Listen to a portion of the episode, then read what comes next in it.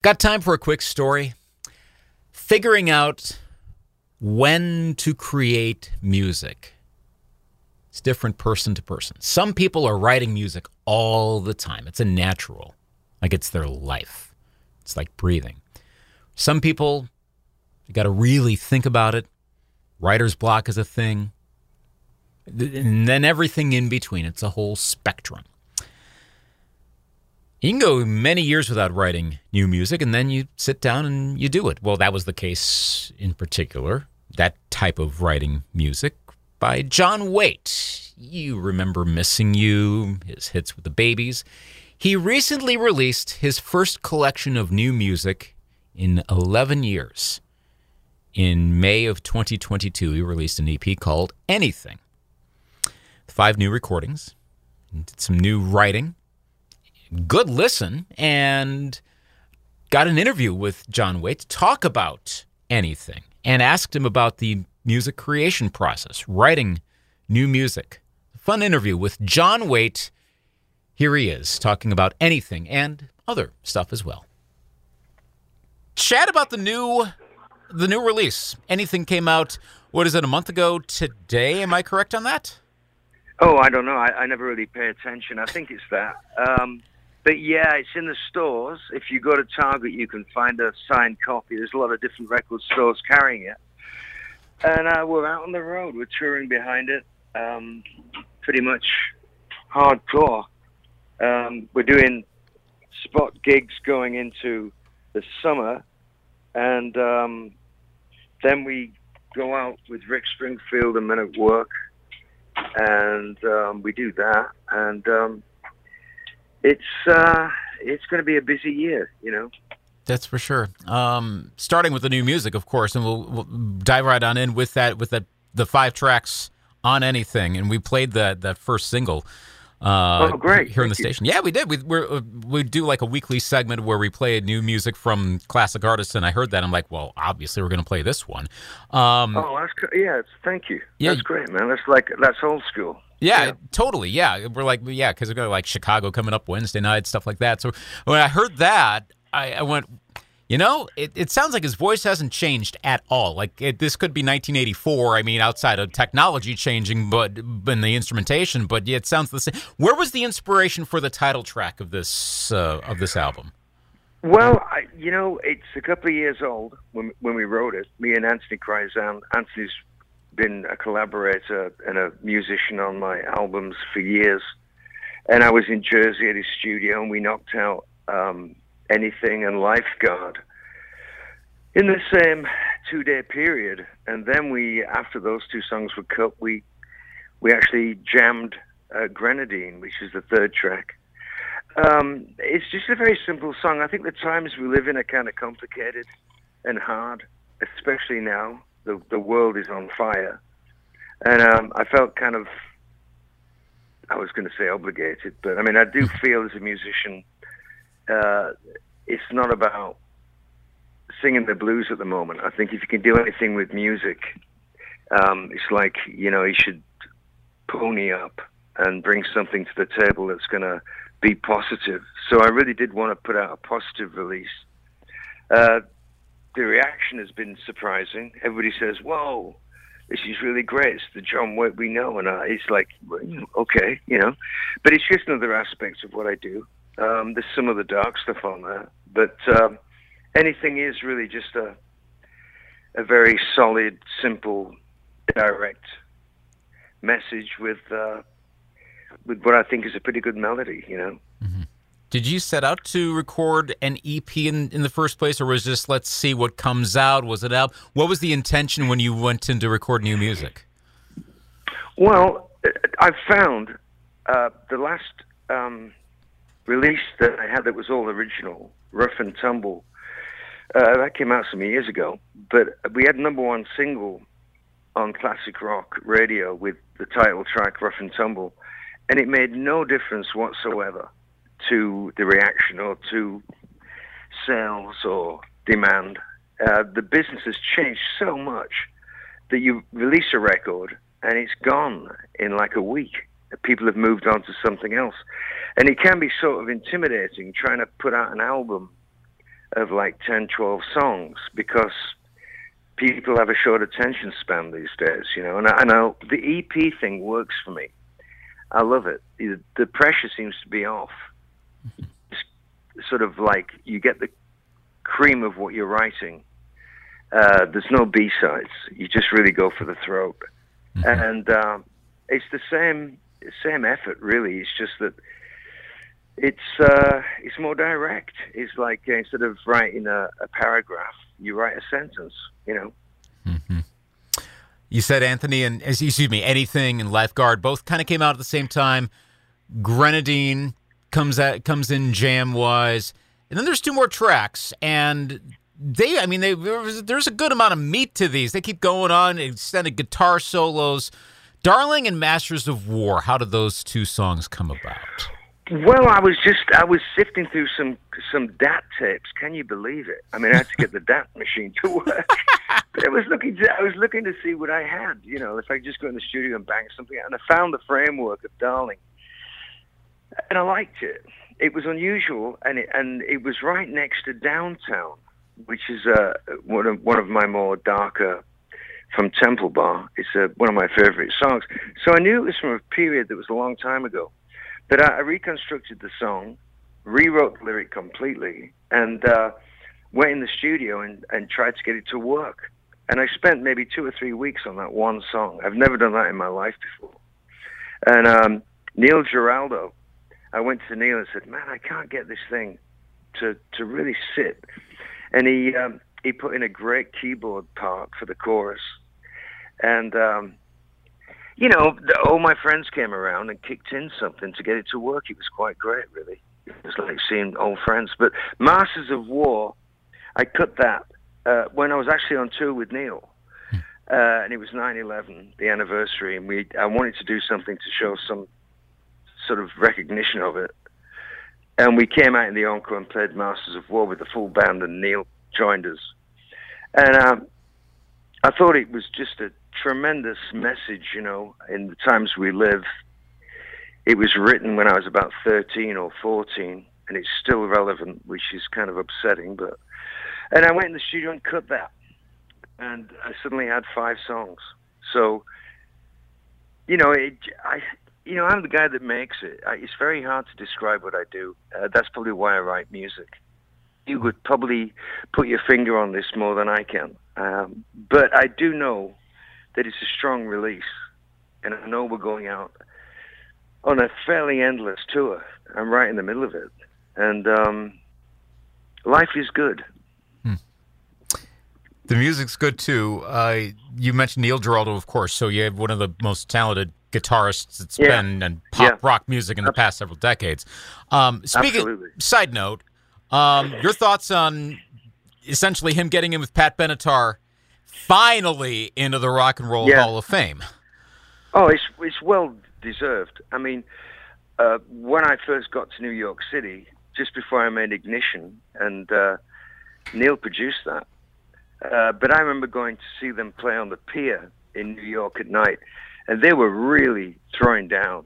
They were really working, you know, a lot. They were going out on tour all the time. And as I've seen Neil over the years and, and shared the bill with him, they're still out there grinding through these dates and loving every second of it. And um, they've produced some great music, and they've, you know, some people just go out and tour for like two months a year, make a great deal of money, and go home. Those two work year round, and their crew and their band, uh, Chris and Mick, they're tremendous, you know, and, and it's like a relentless commitment. And so to, for them to finally get in is um, it's justice, you know. Mm-hmm. Who all who all else is on the release? Who played on all the five tracks besides, of course, you and Neil?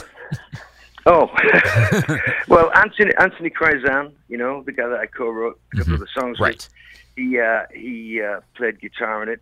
Um, I played bass on it occasionally. Uh, the engineer uh, MC. He actually played guitar on uh, on Darling. I mean, it was just I played bass and guitar on uh, Masters of War.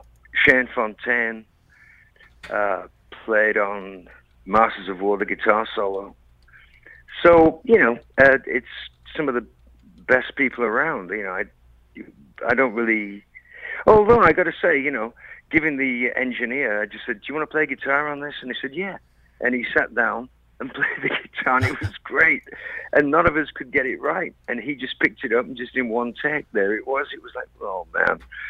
So there are no rules in the studio. You know, it's it's not like playing live. You're you're trying to create something in a different manner that's going to translate all that energy without being there in person. Mm-hmm. And it's a different it's a different animal. But uh, I think the playing's extraordinary on the uh, on the EP. Mm-hmm. Do you find yourself uh, wanting to do another EP at some point? What's the creativity level, or is that when you kind of sit down and go, okay, now it's time? Where what's your creative juice level like going forward?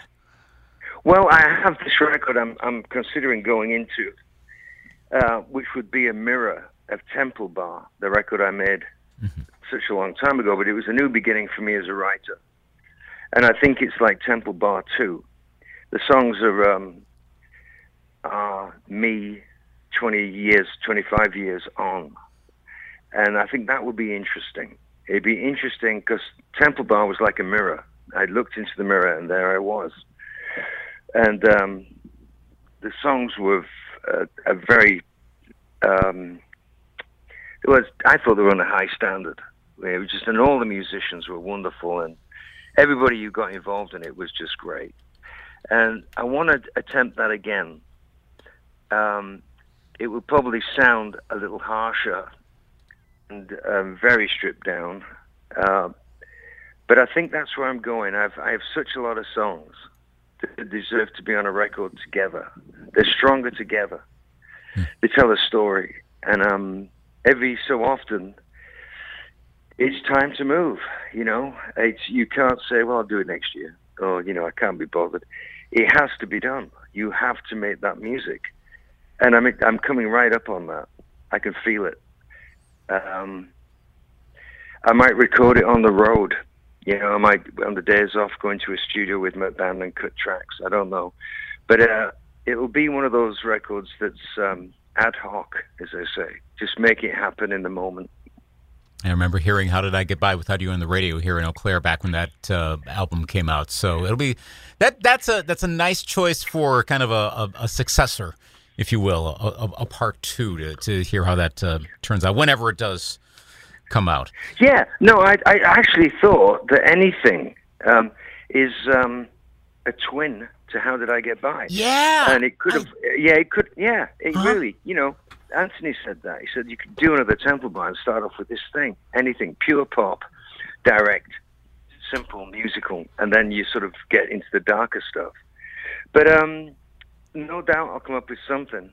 But uh, I will look at Temple Bar again and um, sift through it. And I, it'll happen fast when it happens. We'll just go in the studio and get it. But um, everything to do with Temple Bar was just high end. Tony Scott, the film director, shot the video in Monument Valley in, from a helicopter with me in it. And um, you know, uh, all the everybody that was involved was just a, a, real artist. You know, the engineers, everybody. You know, Mike Shipley, the great producer engineer, he worked on that. It was just one of those things that happens every so often that you just don't know how it happens. But it'll be hard to do. But I'm really looking forward to giving it a shot when you go on tour, obviously solo dates, but then you got the the Rick Springfield Men at Work dates yeah. combining with all of the hits, the well-known songs, deep cut, whatever fan favorites, etc., would, would you would ordinarily choose to perform. How many of the anything tracks do you anticipate putting into the live set this year? That's good. That's a good question. I mean, I said to Rick um, the other day, I said, look, you know, maybe we should all put some new songs into the set. And he said, well, that's when everybody goes and buys a hot dog. but uh, I, I like that. You know, I, I like throwing things in and seeing what the audience is going to do. I mean, there's nothing to lose. You know, they've come to see you. So I think to, to play something new would be great. My band and everyone at radio seems to think that Grenadine is is the one. You know, so it shows you what I know. I don't know. I'll I'll probably include a couple of songs from the new release just to see where it goes. But you have an obligation to the public to sort of play "Missing You," you know, and maybe play you know, head first or any of the baby babysits. You know, there's a, there's such a lot of songs. No kidding. I look at it myself and scratch my head. I have no idea how I managed it, but there's such a lot of songs, and people want to hear those songs. Uh, but you do want to give them something new. Uh, so you try and work a set out that, that everyone can live with, you know. Uh huh. How how did you get on this particular tour? I don't know. I, I honestly don't know. I think Rick Rick rang up and said, "Do you want to go?" And I said, "Yeah, all right." You know, it was it was that simple.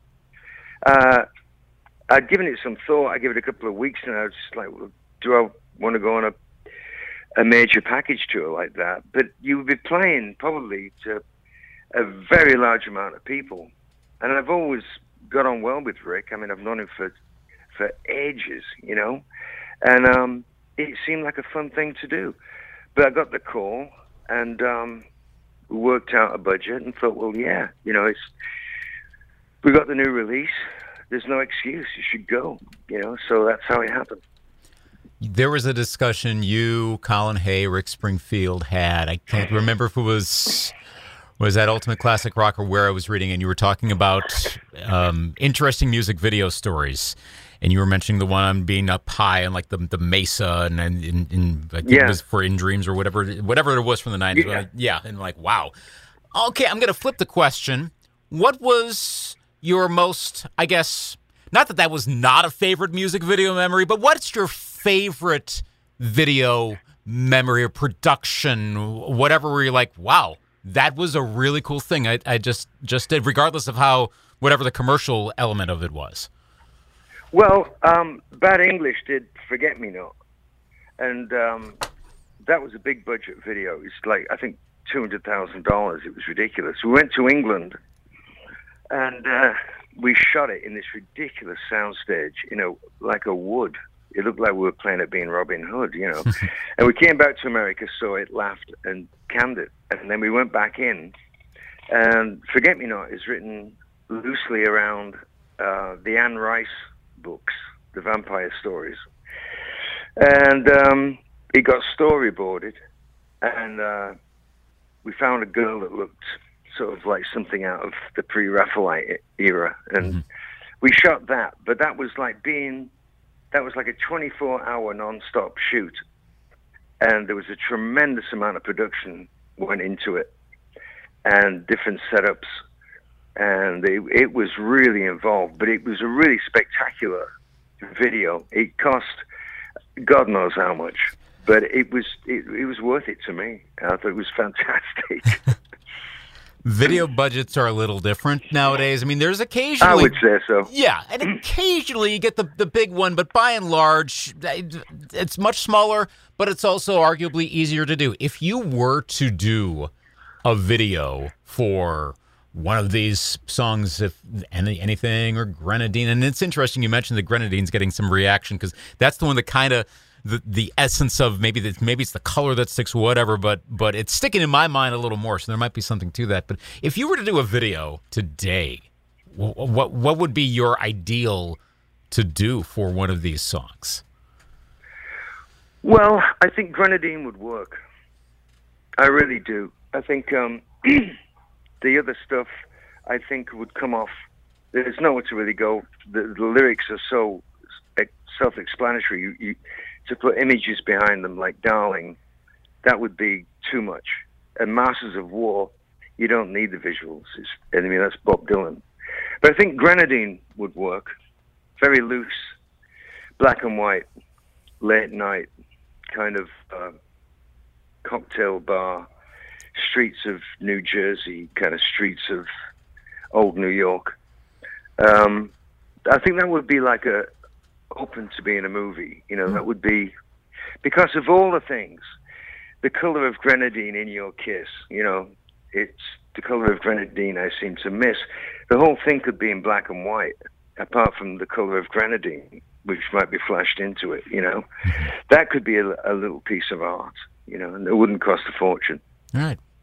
Maybe we'll see that at some point. I don't know. That'd be Maybe we will. Maybe Yeah. I'll be keeping my eye on YouTube at some point. Well, this has been a fun chat. It was a good uh, EP to listen to. I've listened through it a couple times, and uh, well, look forward to more coming from you in the future. John Waite, uh, anything, go listen to it. Oh, and did I see correctly? Uh, singles coming out later on this year. Yeah, yeah. We got. A, it's going to be a big year. Apart from the touring, there's a documentary coming out, a full-scale documentary on my life that's going to be picked up sooner or later by one of the majors, and that'll be on your cable TV. And there's uh, a very extensive greatest hits that's uh, that'll be out for the Rick Springfield Men at Work tour. Um, there's so much going on. If you if you want to get a signed copy of of anything, you can go to John Waite Worldwide. There's T-shirts, artwork, signed lyrics. There's like, and all the CDs signed. Or you can go to Target, and it'll be in Target if it's not in now. Um, you know, it's in the stores. It's not just uh, one of those things you put out and sell it off the internet. It's going to be in the stores. It should be now. So, but that's uh, that's really all I can do. That's it. And there's a there is a lot of that. That's that's good content. John, thanks for uh, taking some time to chat today. Best of luck on all the touring and everything that's more to come, and we'll hear more from you coming down the road.